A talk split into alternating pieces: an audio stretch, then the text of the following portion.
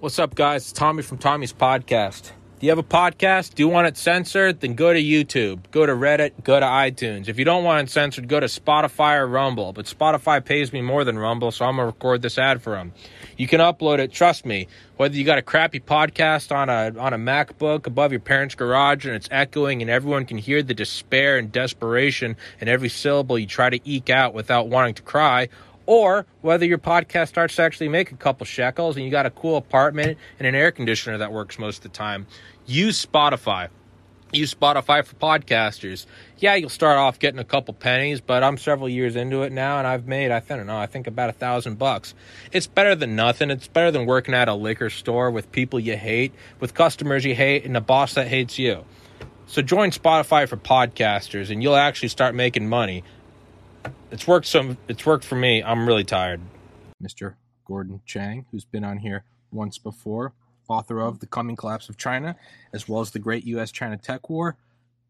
Gordon, please introduce yourself real quick. I know I only got you for 20 minutes, so we'll jump right into it. But for all the new listeners, please introduce yourself. I'm Gordon Chang. I'm the author of The Coming Collapse of China and The Great U.S. China Tech War. And you can follow me on Twitter at G O R D O N G C H A N G. And I will put that in the description and the top comment, as always, is I have your Twitter pulled up right now. Um, so the one thing we talked about last time, and it's I would like to think I'm a moderately intelligent person, but I was kind of taken aback that I never thought about it, is really what you kind of laid down is we have, you know, so I've interviewed Brigadier General Robert Spalding, author of Stealth War and we talk about this, you know, China rising. I'm 31, but I've heard that term all my life, China rising. Um, and then more so in the last couple years, you kind of maybe hear, or maybe it's been around longer. I'm just now coming aware of it. It's a it's a paper dragon, right? It's not. It's perhaps uh, it's an illusion. But those are two kind of. It's either the biggest enemy and we're done for, or it's really just a shadow. You have a third proposition that is terrifying, but I think probably the most realistic. And it's a combination of the two. And the fact that it is becoming weaker is actually makes it more dangerous. You know, thank God Hitler didn't have nuclear weapons. If he did, the end of the war would have been much more dangerous. Where are we now on that with with Evergrande, Evergrande, or Ever, yeah, collapsing? With you know building up forces on Ukraine with Russia? Is China going to make a move on Taiwan? Us putting you know training soldiers in Taiwan right now for all future listeners. Today's Thursday, January sixth, 2022. Where are we right now with China being backed into a corner? Well, China is, and the context is that it is getting weaker. Um, it's got some problems it can't solve. And I think it makes it more dangerous because uh, Chinese leaders see a closing window of opportunity. And also, it gives them an incentive to lash out at foreigners to sort of solidify their position back home. Uh, you talked about Evergrande, which is the once the largest Chinese property developer. Um, it has about $305 billion in liabilities. It's now being taken apart.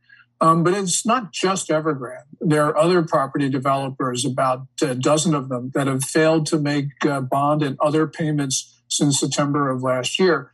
And the whole problem for China is that the property sector is somewhere between 25 to 30% of gross domestic product. And it accounts for a staggering 70% of the wealth of Chinese people. Uh, so it is absolutely critical to most households. And, and another context item is that uh, China just has too much debt. Um, is somewhere between perhaps 350 to 400% of its gross domestic product is debt. Um, so when you look at those numbers, it's very difficult for China to get past them. But of course, debt is not the only issue. It's got a stagnant economy, worsening food shortages, a deteriorating environment, and the country stands on the edge of a demographic collapse, the steepest in history in the absence of war or disease. China, according to Chinese demographers, will lose half its population by 2065. And if you project out the numbers, it means that by the end of the century, China will probably have one third of the number of people it has now, which is 1.41 billion, Beijing says. So you put all those together, and you've got to worry that Chinese leaders now have incentives to do things that could take us by surprise. Now, with all these things, right? Debt or the collapse of the real estate market, these are all things that are much more difficult to change with the flip of a switch.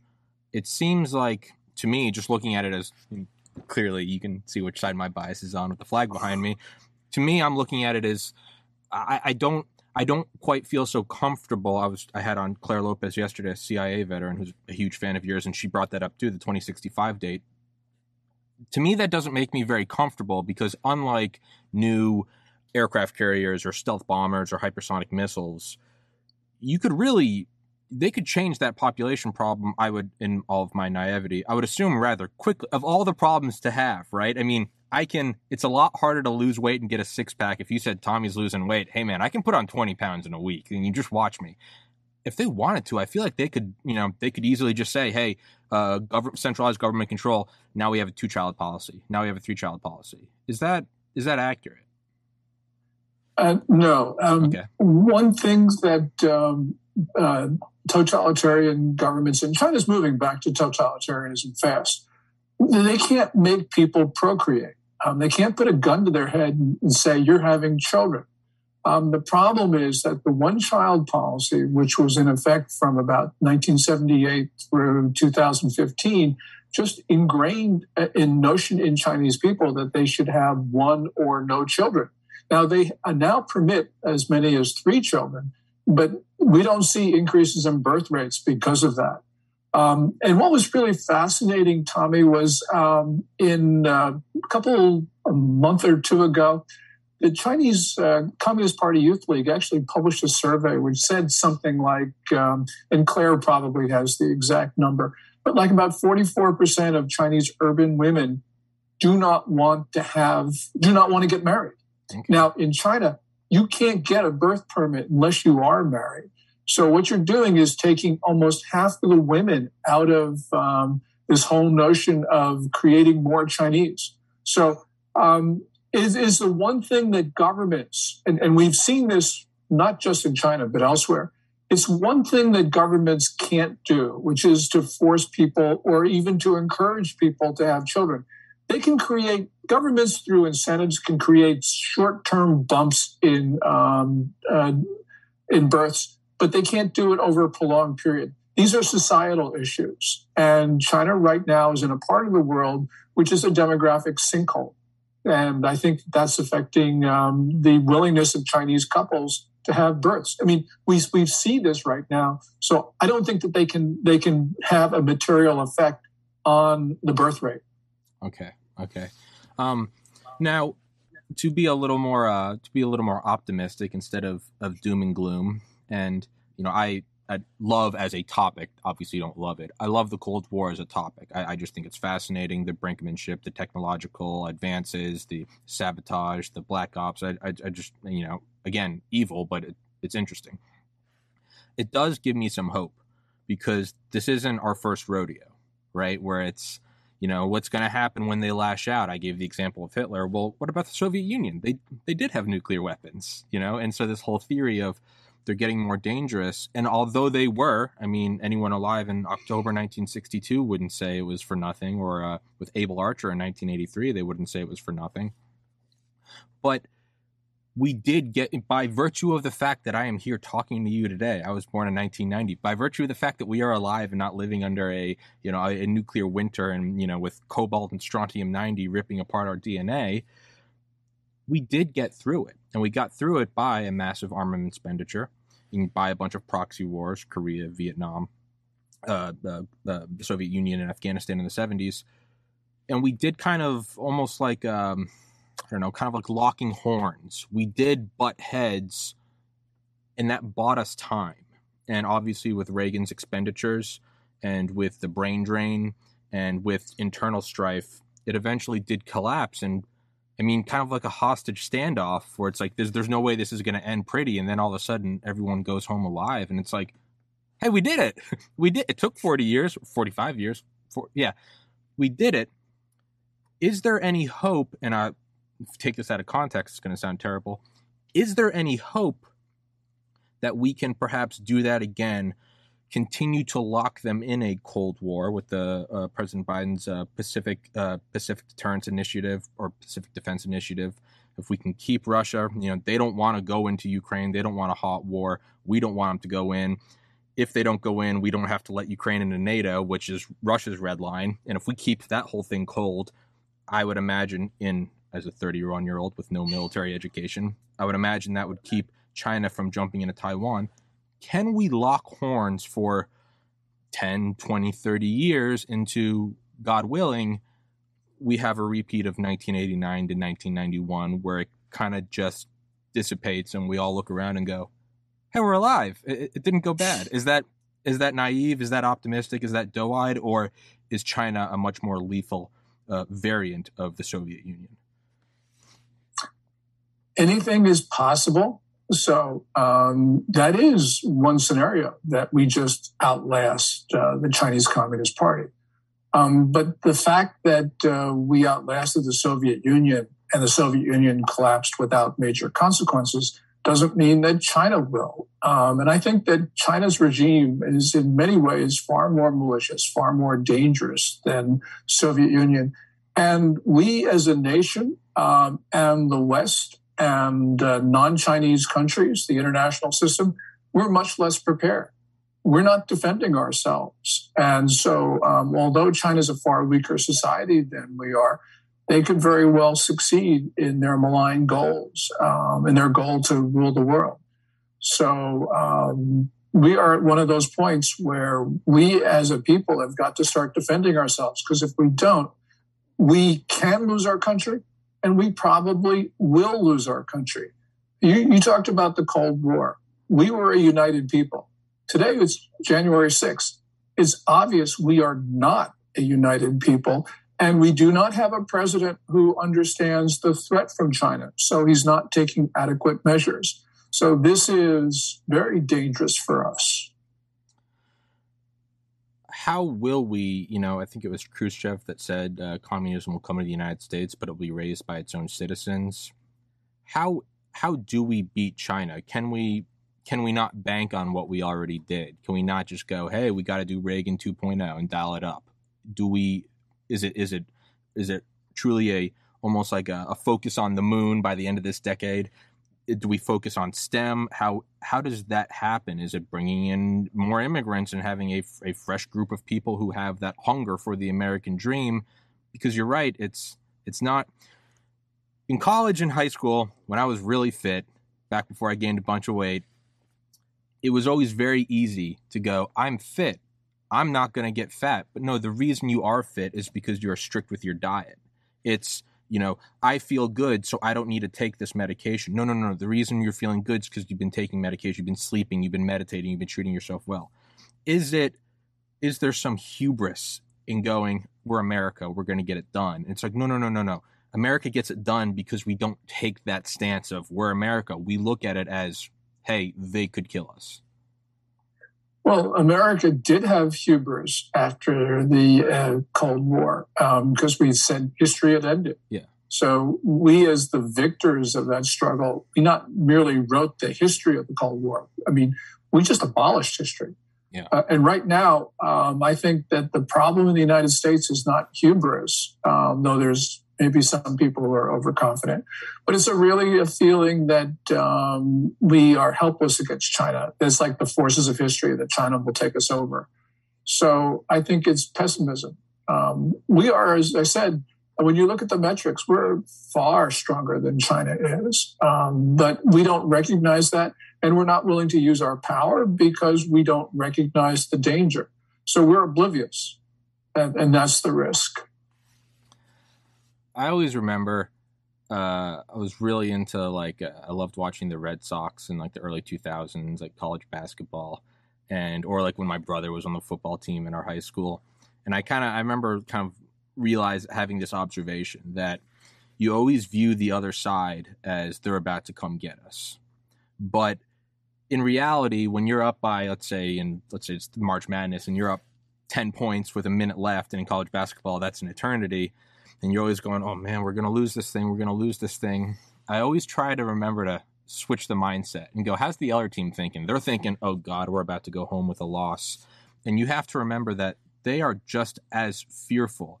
So when I look at, as you just said, pessimism, and I think that's probably much more accurate. It's not hubris. You see it from comedians to just threads on Reddit to you know you uh, you hear it more and more, and I, and I hate it because it's it's spineless. It's it's the opposite of masculine. It's hey, uh, the American Empire had a great run, guys. China's going to replace. And I just look at it and I'm like, hey, we have the ten point lead. It's hey, it's diminishing, but we have the ten point lead. Like let's do a full court press. We can still squeak out a win, and an ugly win is still a win.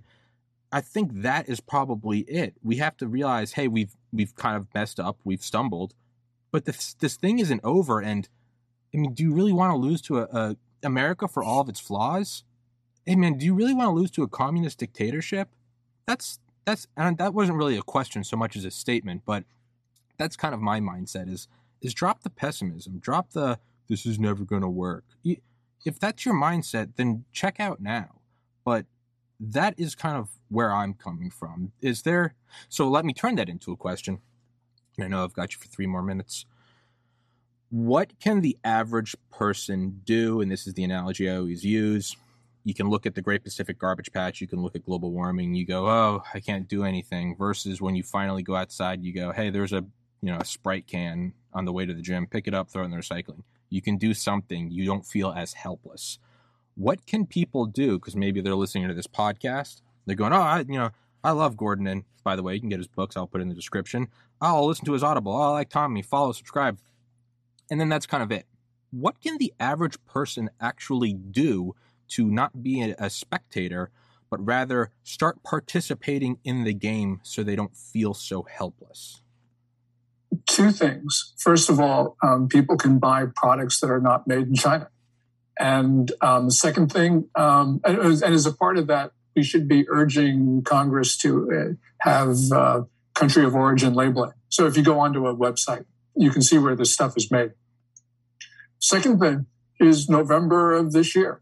Um, elect candidates who are going to defend the United States against China. Um, those two things will take us a long way towards where we have to be. So these are things that we can do. And remember, just look at what happened, you know, in the elections that we, election cycle we just went through. Um, I can remember when uh, people were didn't even know the name of the Republican candidate for the governor of Virginia, um, and, and, just people came out in droves. Um, and in my state, New Jersey, um, nobody gave uh, Jack Ciattarelli any chance at all. And with a little bit more money from the Republican National Committee, he probably would have become governor. So um, this is this is really important. We can change, um, and I'm not saying you have to vote for Republicans, sure. um, but you do have to because because some Republicans are the worst offenders when it comes to China. yeah. Um, but vote for candidates who um, will defend us against the militant communist regime, and we can do it. Yeah, and it's I don't I don't think there's anything wrong with with loving your country. So many people have this nationalism's poison. I'm sure I'll open to that argument. Maybe it is. Uh, someone could probably argue it well, and maybe I'll change my opinion. There's nothing wrong with loving your country, just like there's nothing wrong with Chinese people loving China. The idea that we shouldn't be defending ourselves, the idea that we sh- should feel guilty to believe in American exceptionalism or our own survival, to me is is absurd. And full disclosure for everyone listening to this, Gordon didn't ask me to do this. This is me shamelessly plugging his book. But you need to be educated. If you don't know any of this, I mean, I really didn't start reading about China until about 2019. If you don't know any of this, you're not gonna you're gonna look at someone that says America first and we need to stop Chinese buying up all of our, our property, and you're gonna go, that guy's a racist and a xenophobe.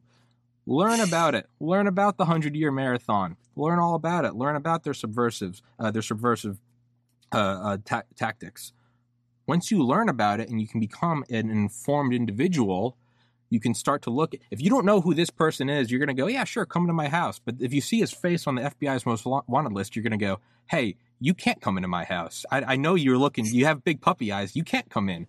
Learn about what's going on and then make your own decision. Maybe I'm wrong. Maybe you listen to Gordon's book or you listen to uh, Brigadier General Robert Spalding's book and you go, no, these guys suck. Hey, and you're an adult and you can come to that conclusion on your own. I would highly recommend both of your books or Stealth War by Robert Spalding or The Hundred Year Marathon by Michael Pillsbury. Get educated on it and then make your own decision. And as you said, it doesn't have to be Republican, it can be Democrat, it can be whoever. Become informed on it and then make your decision. And you will see that we are facing an existential crisis. And I have kept you for 30 seconds longer than I said I would. I cannot be trusted. Clearly, I am an agent of the CCP. Gordon Chang, thank you so much. I'll put your Twitter, both your books in the description. Guys, please go follow him. Go buy his book. Thank you so much for coming on here. God bless. And thank you for closing words. Well, thank you so much for having me on your podcast. I really appreciate it, Tommy, and Happy New Year. Thank you so much. Happy New Year. God bless America, everybody. Stay safe. Gordon, God bless you. Happy New Year to you and your wife. Take care. Recording so stopped. Bye bye.